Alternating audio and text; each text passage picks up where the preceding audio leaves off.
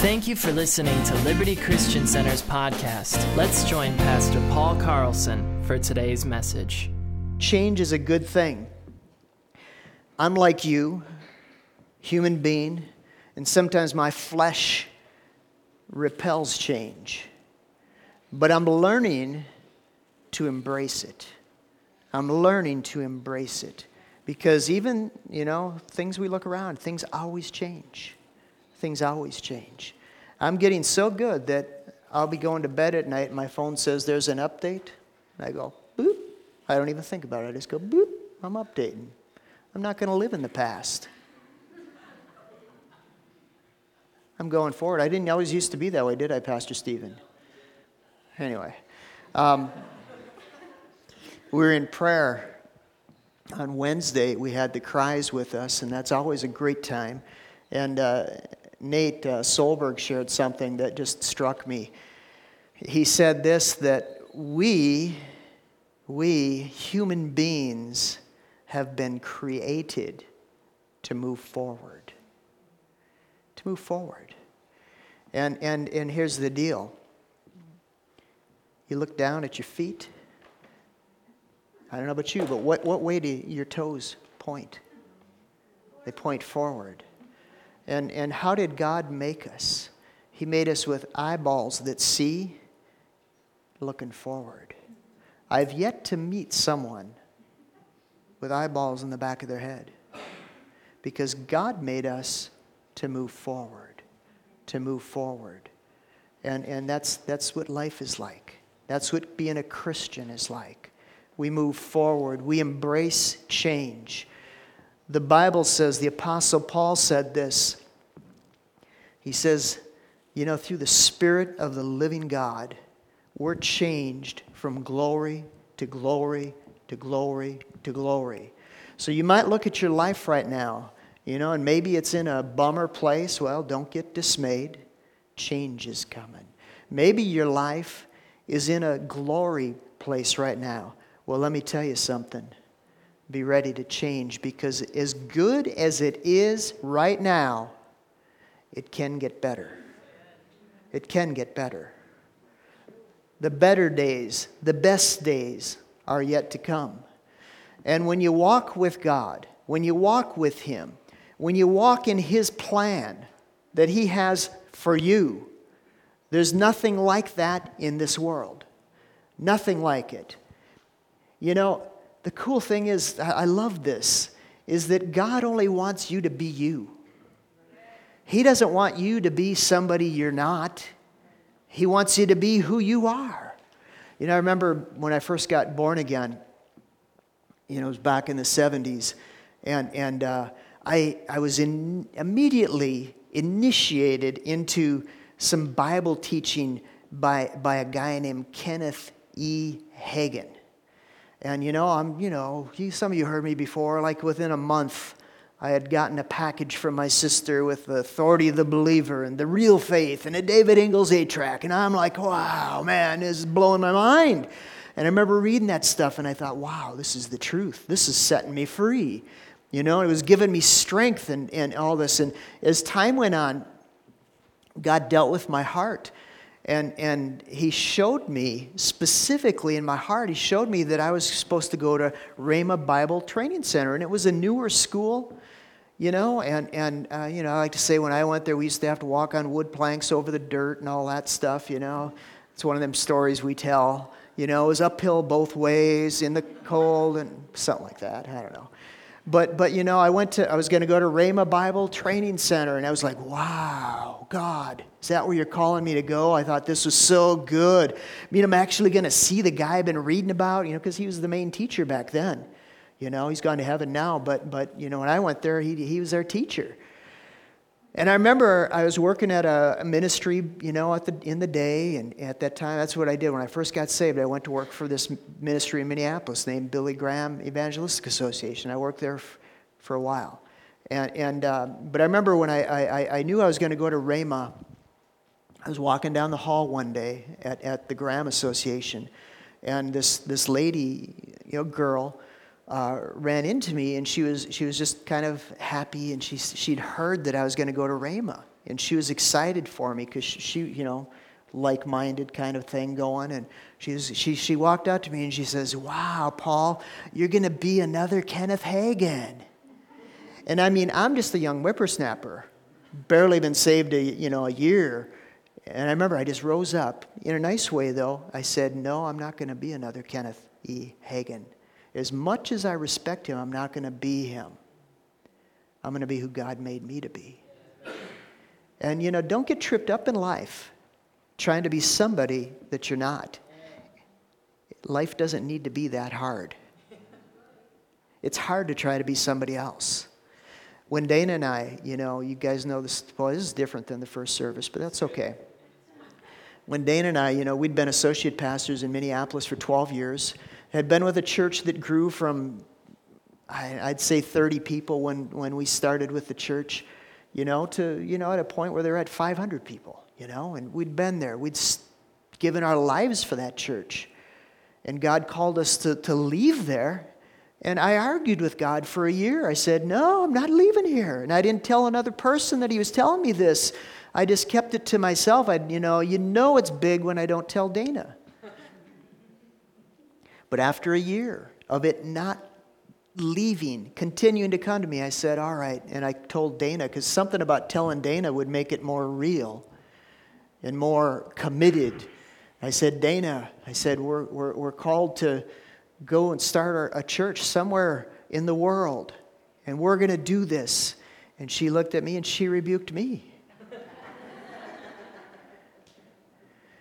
and she said, No, I love it here. I don't want to leave. And so, you know, I went back to God and I said, God, I'm off the hook. Because I know this about you. I know this about you, God. You know, you have to know things about Him. When you're following Him in your life, when you're following the plan for your life, you need to know things about Him because it's a filter that'll keep you from taking wrong steps. And I said, I know this about you that you're not in the business of breaking up marriages. I said, Yeah, I know that you didn't call my wife to live here and me to live in another place forever. So I said, I'm off the hook. How's that go, guys? and of course, a month went by. I didn't say a word to Dana because I was kind of rejoicing that this was the case. hey, you know, you might as well be real. And, and so I told Dana on the way to work one day, we both worked at the church, had for years, had a, had a half hour drive every day to go to, go to church, to go to work, and drove down Highway 100. Man, we knew that road like we did it in our sleep a few times. But, but, uh, but I, I, said to Dana, I said, Dana, I said, you know that thing? And that's all I said. How, how many of you know what I'm talking about when I say, hey, you know that thing? And I haven't said anything about it in a month. She looked at me and says, yeah, I know that thing. Because God had been talking to her. And I says, well, this is what I told her. I said, Dana, if we go do that thing, I said, we don't have to be anybody except for us. That's the thing is sometimes God calls you to do something in life. He calls you to a position and we put ourselves in a box because we've seen other people do it really well. And we think, hey, I've got to be just like that. And there's nothing wrong with having role models. I have them. There's people that over the years I've looked up to, and, and, and, and you know, they've been inspiration to me. But don't ever let them press you into a mold that God's not putting you in. God wants you to be you. And if, if, if you don't know, what we're talking about in this series is right here on the screen. It's, it's You Matter. You matter. You make a difference. You're not just a number. You're not just, you know, uh, something that doesn't matter. You are someone who does matter. You are someone who's important. You're somebody that God knows. He knows your name. I may miss your name. God knows your name.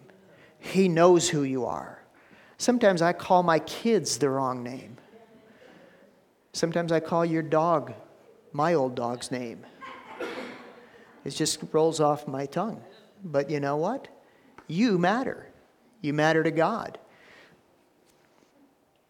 in Jeremiah 29 11, you know, great verse. A lot of you know this. And, uh, but, you know, it was just coming to me this week, and it says this in the, in the NIV. I always read this one in the NIV. You know, I like different Bible translations. And what, what's your favorite translation, Pastor Paul? Well, Holy Spirit is my favorite one because he shows me more than any translation. But sometimes it'll do you good to look at different versions and, and just because they'll hit you different ways. What a day we live in, you know? You, you know, I, I've been a Bible collector since I was in, in Bible school. And, you know, used to be like a big deal that I had 60 different translations of the Bible in my office. Ain't nothing now. You can go to Bible Gateway and pull up a bunch. You can go to the Gideon app and pull up any language. I think you can push a button and it even tells you the story or something there. They've made witnessing easy, I guess. Huh? I don't know your language. Boom. Huh, listen to that. but it says this in the NIV it says, For I know the plans I have for you, declares the Lord. Plans to prosper you and not to harm you, plans to give you a hope and not a future. Eh, I said that wrong. Hope and a future. Hope and a future. Wow, that's cool. Yeah, read it in the NIV, not in the Pastor Paul, right?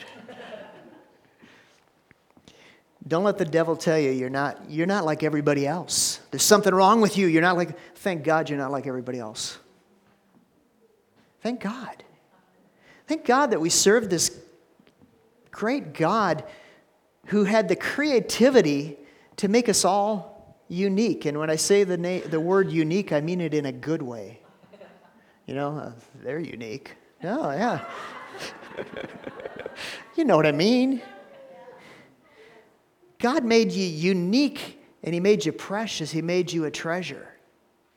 He made you, He fashioned you.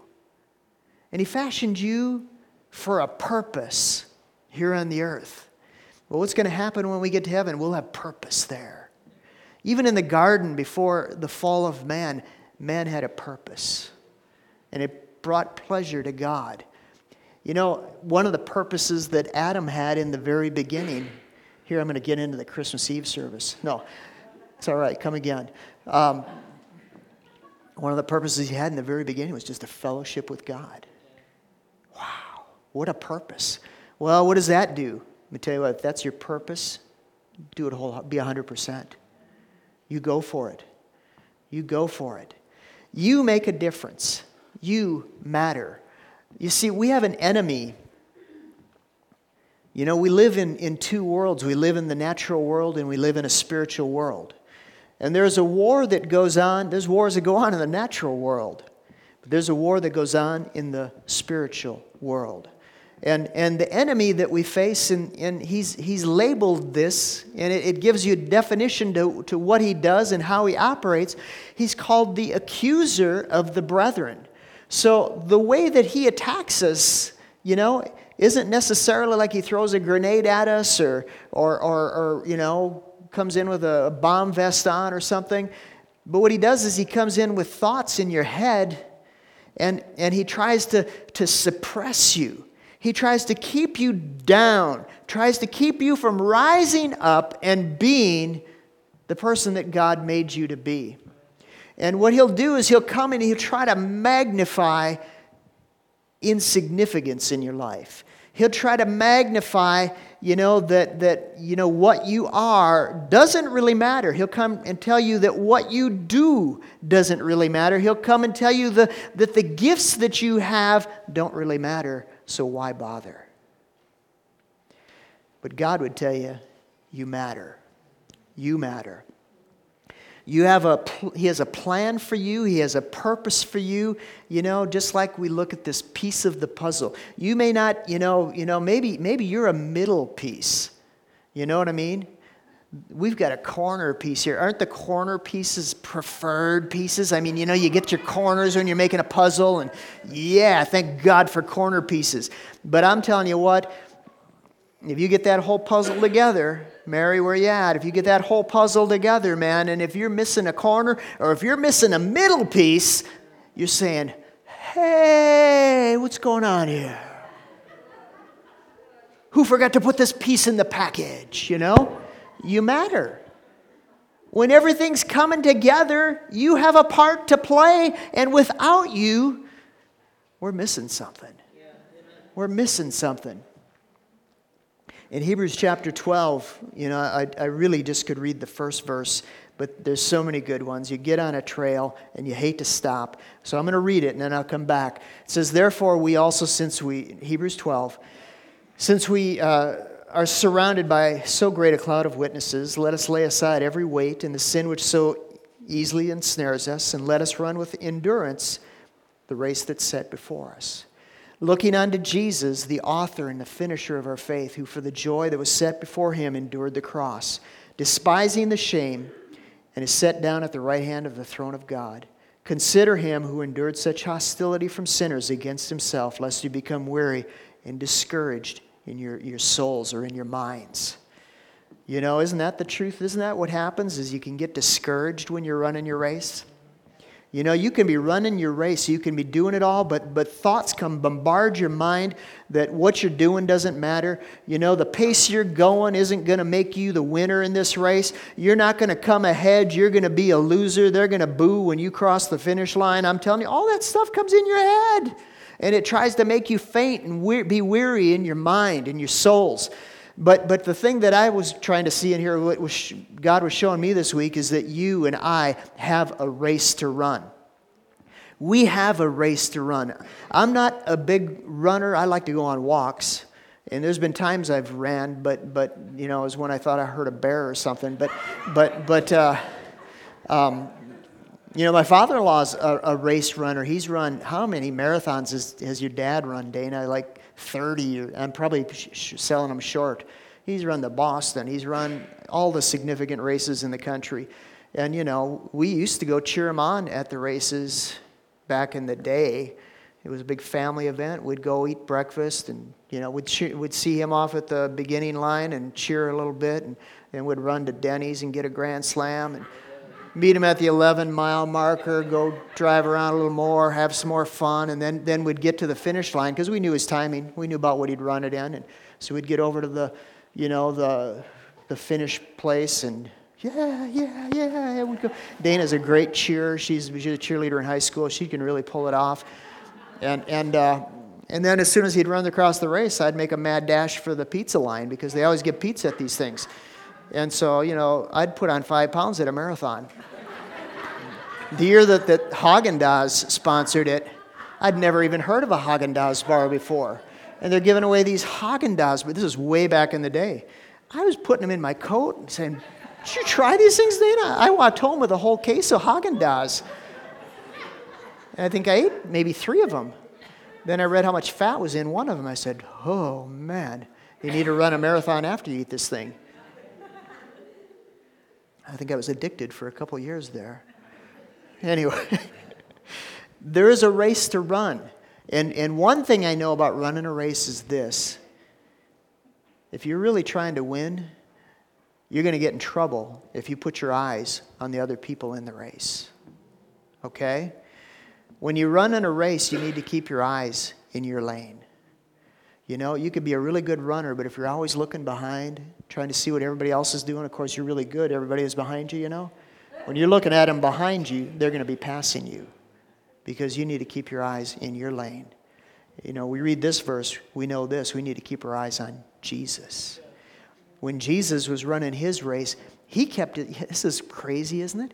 He had his eyes on us because we were the prize. We were the prize. He said, Wow, for the joy set before you're the joy that was set before him. He looked out there, he saw you, and he said, Man, I'm going to do it. I'm going to run this baby because I know, I know there's treasures out there, there's people out there. So, you know, and then the Apostle Paul, he talked about it like this in 2 Timothy. He was at the end of his life. And, and he said it like this He says, I fought a good fight in chapter 4, verse 7. He said, And I've finished my course, and I've kept the faith. He says, I fought the good fight, and I, I finished my course. A lot of people start in the race, but not everybody finishes. Okay? So it's, it's, I think it's a big deal as Christians that we run our race and that we have purpose in our own selves and that we're going to finish the race. We're going to finish the plan that God has for us. You know, the, the, the wines and the bends that He has for us, we're going we're going to follow Him every day, every step. Things don't look like they did 10 years ago. That's all right. We're going forward, we're, we're walking with Him. Don't get hung up in the past. Don't let the past hold you back, but go forward in the plan that He has for you. So, we're talking about the fact that you matter. We're talking about this that you have a purpose. God has fashioned you, He's designed you. You know, there's, there's things that, that He has for you to accomplish in this earth that if you don't do it, we're going to be lacking. We're going to be lacking. Really? Yeah, it's true. Matthew chapter 11, I just want to throw this one in there too. Matthew chapter 11, Jesus said this in verse 28. It just brings perspective to me. He says, Come unto me, all you that labor and are heavy laden, and I'll give you rest. Take my yoke upon you, learn of me, for I'm meek and lowly in heart. You shall find rest to your souls, for my yoke is easy and my burden is light. And so, reading that and talking about what we're talking about, I want to just say this that, that when you run your race for God, when you are going after God's plan for your life, it is not a drain in your life, it's energizing your life. The reason that we get drained in life sometimes is because of what I talked about back in the Hebrews scripture is that we get our eyes off the thing that God's called us to do. When we start trying to do things that we're not called to do, that can be a drain. That can make you weary. That can make you, you know, maybe not finish your course. And it isn't that those things need to be done, that, but everything that needs to be done doesn't need to be done by you. Don't you want to fix everybody's problems? You know, you do. You just want to. And, and, and, and uh, I appreciate Billy Graham. You know, he's one of them people that I've looked up to over the years. And, and you know, you don't have to agree with everything, but I, what I really admire about him is that he's, for the most part, he's run his race. He's called to get up and bring masses to a decision. I mean, how old is the guy? He's like, he just had a birthday in November. I think he was like 98 seven, six. He's one of them. And he, he's up there. I used to know, but I've lost track now. But uh, he's kept focused. He's kept focused, and he's changed the world we live in. He's had influence on at least six different presidents over the years. Did he ever get criticized? Oh, yeah, he got criticized. I mean, tell you, sometimes even just, just praying at an inaugural address, people said, well, I don't believe in him anymore. He's, he's, he agrees with that guy. You know what? You're never going to agree with everybody. But be who God called you to be. You know? Be who God called you to be. I was known when I worked for the association, I was known as this charismatic dude. You know? But they, that was the thing that was so beautiful at the Grahams. We had people from every kind of walk of Christianity. You know, we had our Word of Faithers, we had our charismatic Holy Roller guys, and we had Baptists, Catholics, Methodists. But we had one goal we wanted to see people born again. We'd get together with that mix of people. We'd get together and we'd have, you know, our, our meeting in the morning and we'd pray for the upcoming crusades. Because we all had a, had a, we could all see that goal. We could all hook up with that. You know, as you're walking through life and, and you know, you meet different Christians, you know, you, you, know, people from the body of Christ, find things you can agree with. Find things you can agree with. When you're out on Facebook, don't be ragging on people. Some people's mission in life is to rag on Joel Osteen or some other preacher. Uh, it really, uh, Hillsong, that was the one that got me this week. Somebody was just posting this big old post about Hillsong. I've been to Hillsong. You know what? They are thriving in New York City. They're thriving. And you know what? You know what? You go to a service at Hillsong, you know, they have like, what, three different campuses that meet simultaneously seven times every Sunday. And you'll find every one of them is full, largely with young people.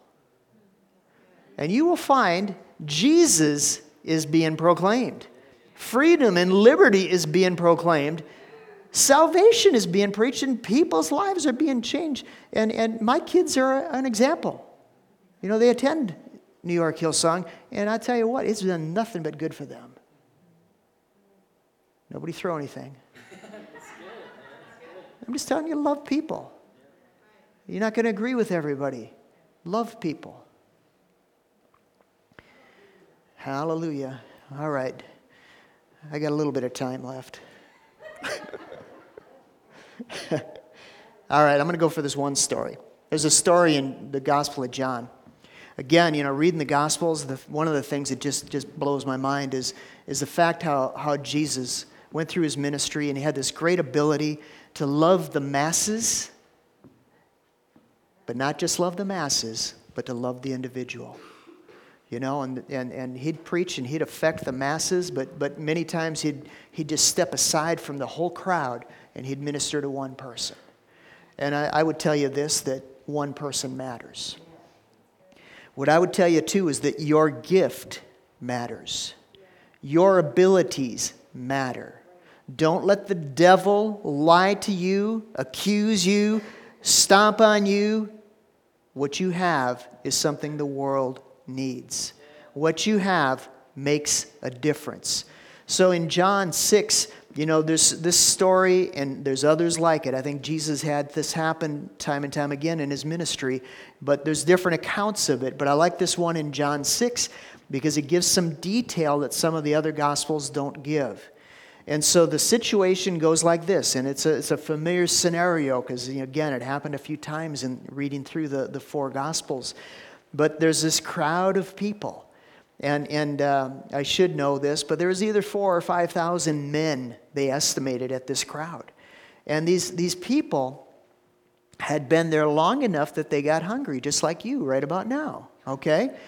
All right, but I know you guys, you guys got dinner plans, so we're, sa- we're set, we're safe.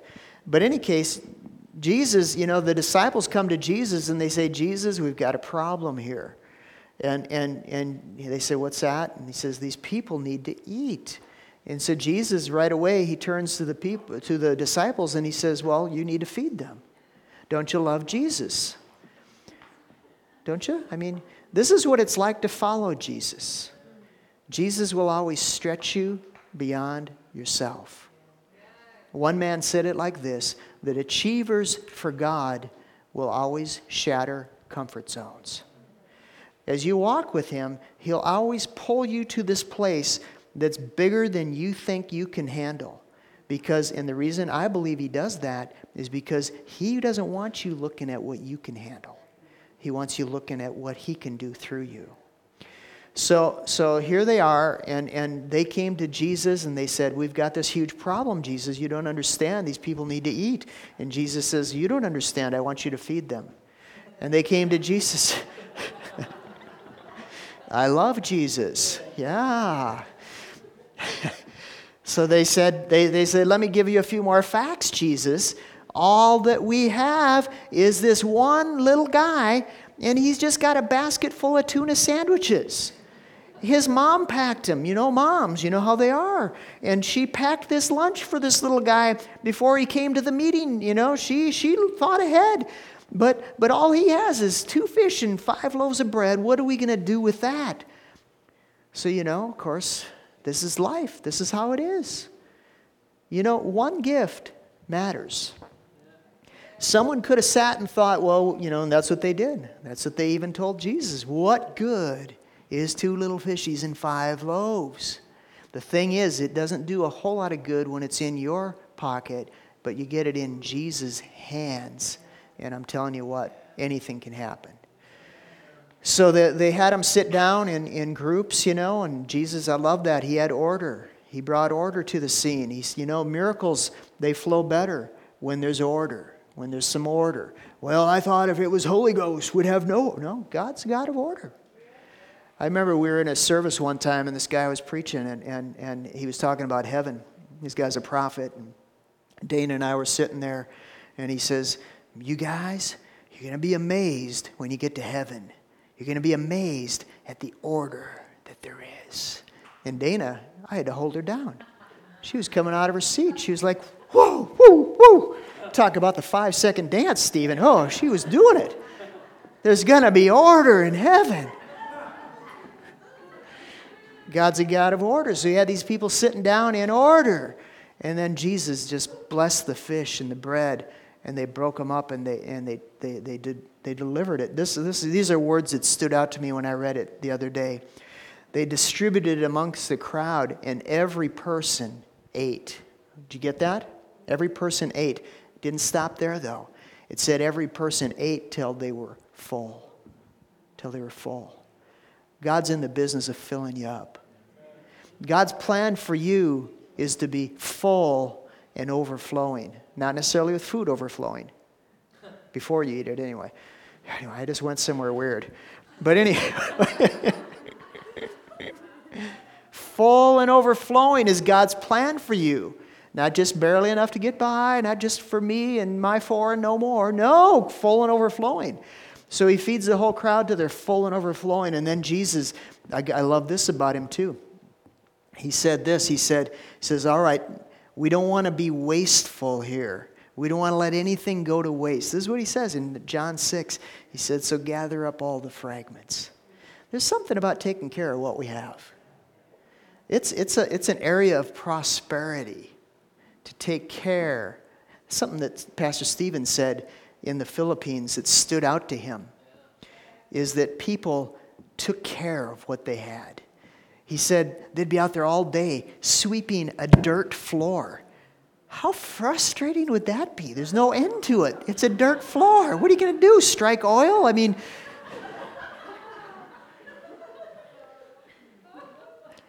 I didn't see that everywhere in Haiti, but there were individuals I saw with that kind of thinking. And you know what? They rose up. They rose up. Francilla was, was one I think of. She rose up out of, out of the, the, the worst poverty I ever, ever seen. But she had it in her already. Because she you'd go to her, I went to her house one time. It was over in the city of, they call it Soleil now. It used to be Simone. When Duvalier left, they changed all the names of the cities because they were named after his relatives. But, uh, um, I mean, she lived in a, a, sewer, you know? Lived in a place that was so bad you, you, you, you couldn't handle the smell smell would re- reach out and grab you, put a stranglehold on you, you know. You had to kind of hold your breath. Francilla lived down in the middle of that. But I remember going to visit her. She lived in a shack, tin shack, eight by eight, probably. She had a dirt floor too. That's just how she was. You'd go over there, she'd be sweeping the floor. You know, for a dirt floor, it was pretty, pretty clean. So Jesus said, gather up the fragments because we don't want to waste anything. And he says they did that and they gathered up 12 baskets. 12 baskets. Now, it doesn't say where those baskets went. You want my opinion? I think that little lad had to bring a cart with him to get home. I think he came home and says, Mom, guess what? I got tuna fish for everybody. Because God's that way, you know? He blesses you. All I'm saying to you today, you matter. The part you bring matters. You make a difference. Thank you for listening to Liberty Christian Center's podcast. To partner with this ministry or for any additional information, please visit libertychristiancenter.org.